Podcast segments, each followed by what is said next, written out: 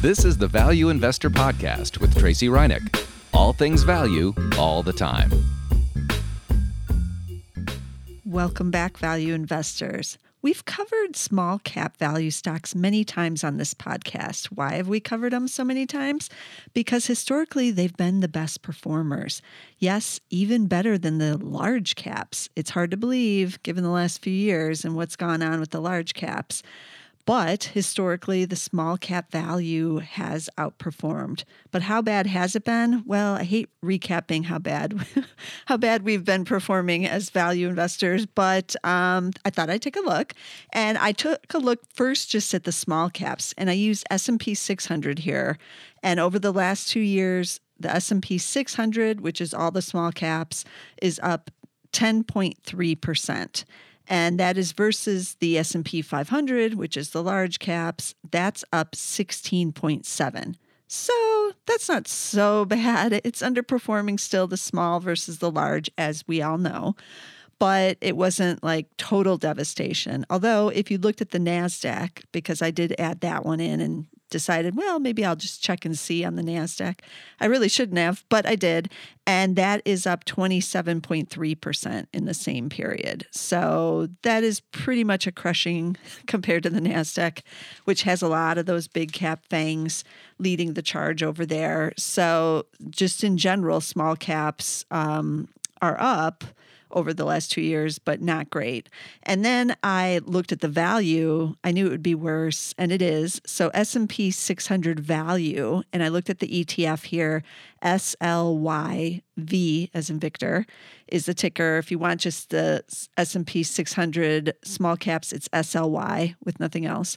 So SLYV, easy to remember. That's up only 2.5 percent over the last two years. Basically, I wrote in my notes here, awful. Yeah, that's that's pretty bad. The growth uh, side of the equation, SLYG, is up 12.6. Um, you had to know that because then the overall one is 10.3 that's still underperforming just even the S&P 500 but at least it's you know more in the ballpark there then I took a look at the 5 years so going out a little bit further SLYV again, the small cap value up just 18% over the last five years. It's pretty much getting its uh, shellacking here. S&P 500 up 49.5, so almost 50% on S&P, and the triple Qs, the Nasdaq up 73.9 in that time period. So um, you can see where all the fun has been happening over the last couple of years, and it's been hard to be a value investor for sure. But I thought on this show, I wouldn't take a look at just small cap value again. I'd look at micro caps because we've never covered that. And I was like, meh, wonder what's happening in the super small value category. If all of the value is getting this beat up, beat up, um, the super small might be a lot of deals in those really really small microcap type stocks. It's hard to find those, uh, especially using the Zacks rank. But if we have this big underperformance just in general with value, then it could could be some hidden deals in there. So I, of course, wanted to screen for this. And what I did was it's a little bit tricky, like I said, to find the microcaps because I am going to include the Zacks rank in there. And that means you have to have at least one analyst with an estimate on it, and they don't cover those microcaps as often. They do cover some of them, but not as many. So that's going to limit our universe right there. And then I I looked for market cap under 500 million. I know some of you might be like, "Oh, Tracey, that's not microcap. Microcap is under 250 or whatever your metric is." I I went with 500 this time because while um, that's still really small, it's going to include I needed to get more companies in there because of that rank issue.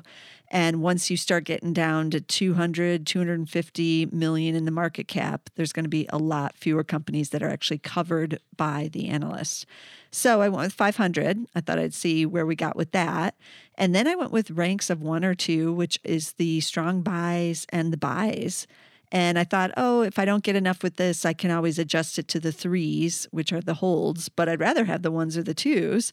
So I kept that in there at first. Then for my valuation, for the value component, for the cheapness, I went with the PEG, not just the PE, because I feel like if I'm going to go for these cheap stocks, I want to get some growth in there. That's the whole point of small caps and why small cap value has outperformed not just small cap growth, but small cap value because they're cheap and usually you do get a growth component in there.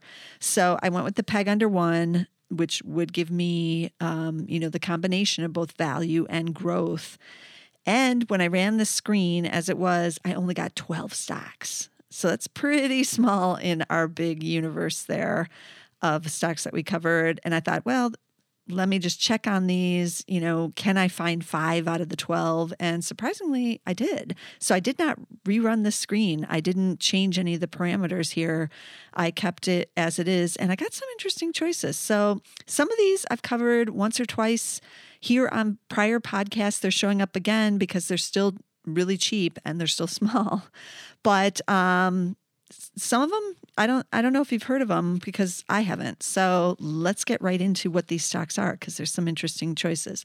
So the first one is a bank and we can't be surprised that there are still some cheap smaller cap banks out there. There weren't that many actually out of the 12, but this was one on there. So Atlantic Capital Bank Shares is the name, ACBI is the ticker. It has a market cap of 477 million. They're headquartered in Atlanta. They have 2.9 billion in assets, so pretty small. But I like the Atlanta uh, focus because Atlanta economy is doing really well right now. Georgia in general, it's a lot of growth, and that city is doing well. So that's what you want where you want your banks to be in doing business because they're lending to the small businesses, the medium businesses, they're giving out the home mortgages, all of that. So I wanted to be in an area that was seeing the growth, and that is the Southeast. This one does not pay a dividend. That's something to keep in mind because we all tend to think, like, oh, it's a bank. Of course, I'm going to get a dividend. No dividend with this one. We do have three estimates on this bank, so that's always good not just one, we got three, and all are higher for 2019. They've already reported earnings for uh, fourth quarter of 2018. So we're already looking at 2019 and 2020 with this bank. Earnings expected to be up 26.9% in 2019 and another 12% in 2020 has a peg of just 0.5 because we've got that good earnings growth. PE is 13.6 in case you're wondering and so far, year to date, because these shares were really beaten down at the end of 2018. They're up 15.4% year to date so far, as some of these financials, these smaller banks, have rebounded off those lows. So if you're looking around for a small cap bank, this has the good rank. These estimates are moving higher, and we got double digit earnings growth expected here. You're just not getting the dividend with this one. So that's Atlantic Capital Bank Shares, ACBI. Okay, then switching on to the transportation side. This is one I know I've talked about in the past. CAI International. It's C A I is the ticker. That's how you spell it. It's intermodal containers, rail cars, logistics worldwide. Um, this really has gotten beaten down on concerns about obviously the trade tensions, what's going on in China, slowdown in Europe, you know, recession fears in the US that's going to hit a company like this on the container side. But um, we got that small market cap, 493 million. It's dirt cheap here. We have a peg of 0.76, so almost 8.8, let's just call it. PE is just six on this one. Market cap of 493 million. Did I say that already? I probably did. And no dividend on this one either. Some of these container companies do pay dividend. Kai is the one that does not. It looks like it's going to be reporting at any moment. So you might want to tune in, but there was nothing on their investor relations page saying, hey, we're reporting like tomorrow. So it's coming soon. It's going to be here in February, probably when they report earnings again. So for 2019, there's three estimates on this stock. So that's pretty good. And they're looking for almost 10% earnings growth in 2019. That's why I got the good peg. Um, so this is one to tune in on, though, because conditions can continually change on this one because of everything that's going on in the global economy. So definitely tune in on that one um, when they report. Okay, then switching on to our third stock. Now, this one is really a microcap, like for real. they all are, but this one is a real microcap. So its name is InTest, I N, and then capital T E S T, InTest Corporation. Ticker is I N T T. Now, I wasn't kidding when I said microcap because they have a market cap of just 74 million. That's really small. 36,000 shares uh, trade hands on average volume daily. So it's not so bad for the stock, but this is also one under $10. It's going to be very volatile. It's currently trading at $7.16 or so. Um, no dividend on this one. Year to date, these shares are up 16.8%. And um, again, dirt cheap. Its PE is about seven and it has a PEG of 0.7. And that's because the estimates, we have two estimates on this company. So again, that's better than just having one. I am surprised with that micro with that market cap and it being so small that we have two estimates, but we do. And for 2018, estimates expected to be up 19%. 2019 they're showing right now down 3.8 so that's something to watch. That could be a little bit of a value trap situation in there. And then when i looked to see what they did what industry they're in um, i wasn't really surprised that maybe 2019 might not be quite as good because they said on their site they design and make engineered solutions for automated test equipment. And then it says products are used by the semiconductor makers, but also food and beverage, auto, aerospace, a whole bunch of other industries. But as soon as I saw semiconductor makers, then I knew, well, who are their customers going to be? All the big semiconductor companies. They are global even though they are small and they have um, sales offices in both Singapore and Germany. So, if their customers are seeing a slowdown and less demand on the semiconductor side, then it's not surprising that earnings expected to be down 3.8% in 2019. But this is a cheap one, like the semiconductors. So you should definitely keep this on your list. They haven't reported yet. Like I said, they're reporting, it looks like in March. So be on the lookout for that. And again, shares up big uh, to start the year, up almost 17%. That's InTest Corporation, I N T T. Okay, then switching over to retail. You knew I had to have at least one retailer in here, right? This is a surprising one. I haven't talked about it in a long time. Lumber Liquidators. Ticker is LL. I used to follow this one quite diligently and listened in on nearly every conference call for at least a year, if not longer, after they had that PR disaster where they had the flooring coming from China that had the formaldehyde on it or whatever that was.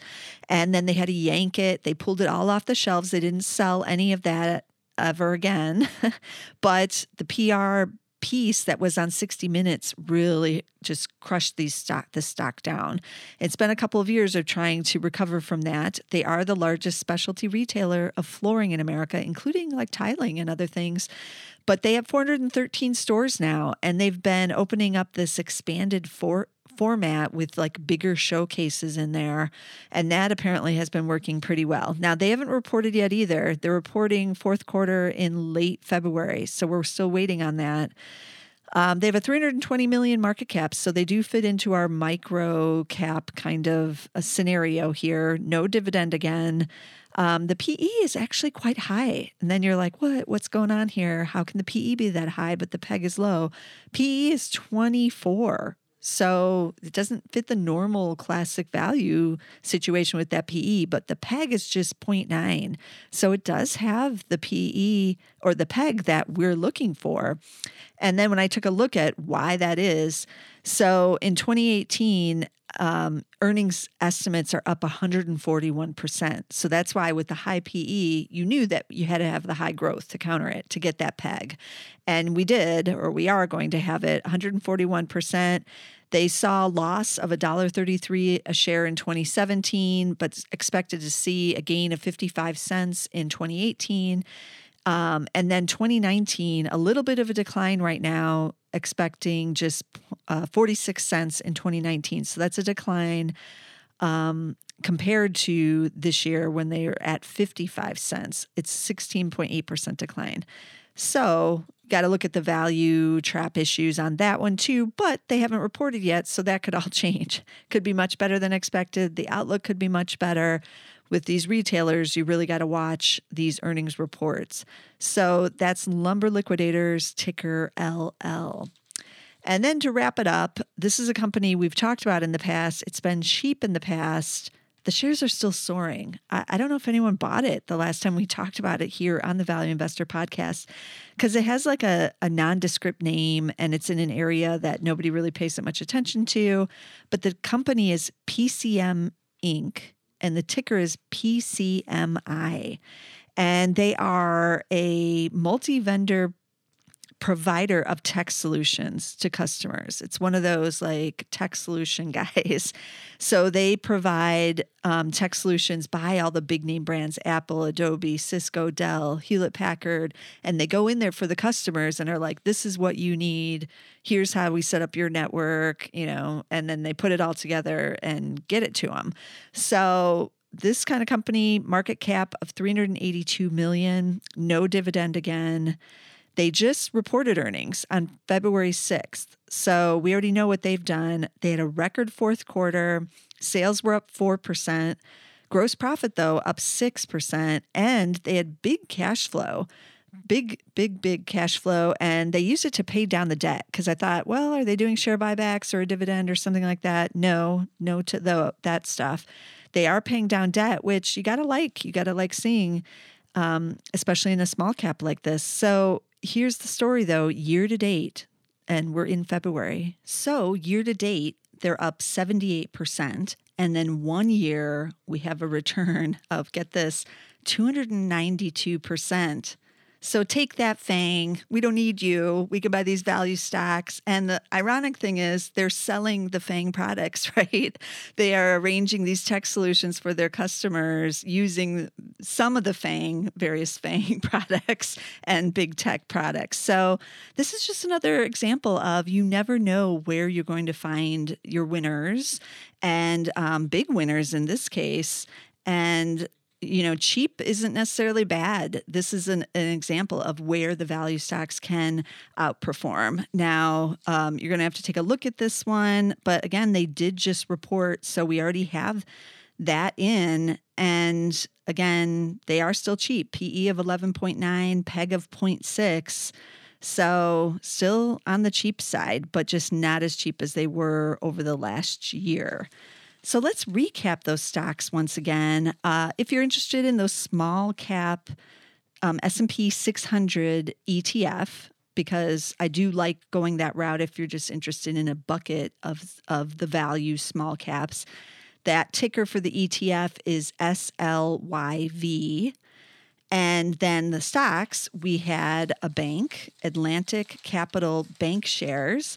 That ticker is ACBI. Then we had CAI, which is the Intermodal Container Company. CAI is the ticker. Intest Corporation, INTT, that's the real microcap, just 74 million market cap on that one. And then we had Lumber Liquidators. They haven't reported yet, so be on the lookout for that one. Ticker is LL on the retail side. And then the revenge stock on the fangs, PCM Inc., PCMI is the ticker there. So this was kind of fun. I liked looking at these microcaps. I am surprised we were able to find some that had that rank, had the analyst estimates in there, and we're still under 500 million. So that's always encouraging. I'll have to do this episode again later on this year, but I'll be covering more on the small caps and a been realizing I'm kind of ignoring the mid caps. Everybody ignores the mid caps, but we shouldn't because those can be interesting too on the value side. So I'm going to be taking a look at those coming up in the next couple of episodes as well. But we're still getting these earnings reports in, so it's going to mess around with the PEs and the rank a lot but it's always interesting on the value side. So don't miss a single episode. Be sure to subscribe. I know a lot of you are over there on Spotify. Thanks for finding us on Spotify, but you can also get us on Apple Podcasts as a standalone show there. We're under the Value Investor Podcast on Apple. And then you can get us on SoundCloud along with Zacks Market Edge. So you'll get two podcasts for one over there.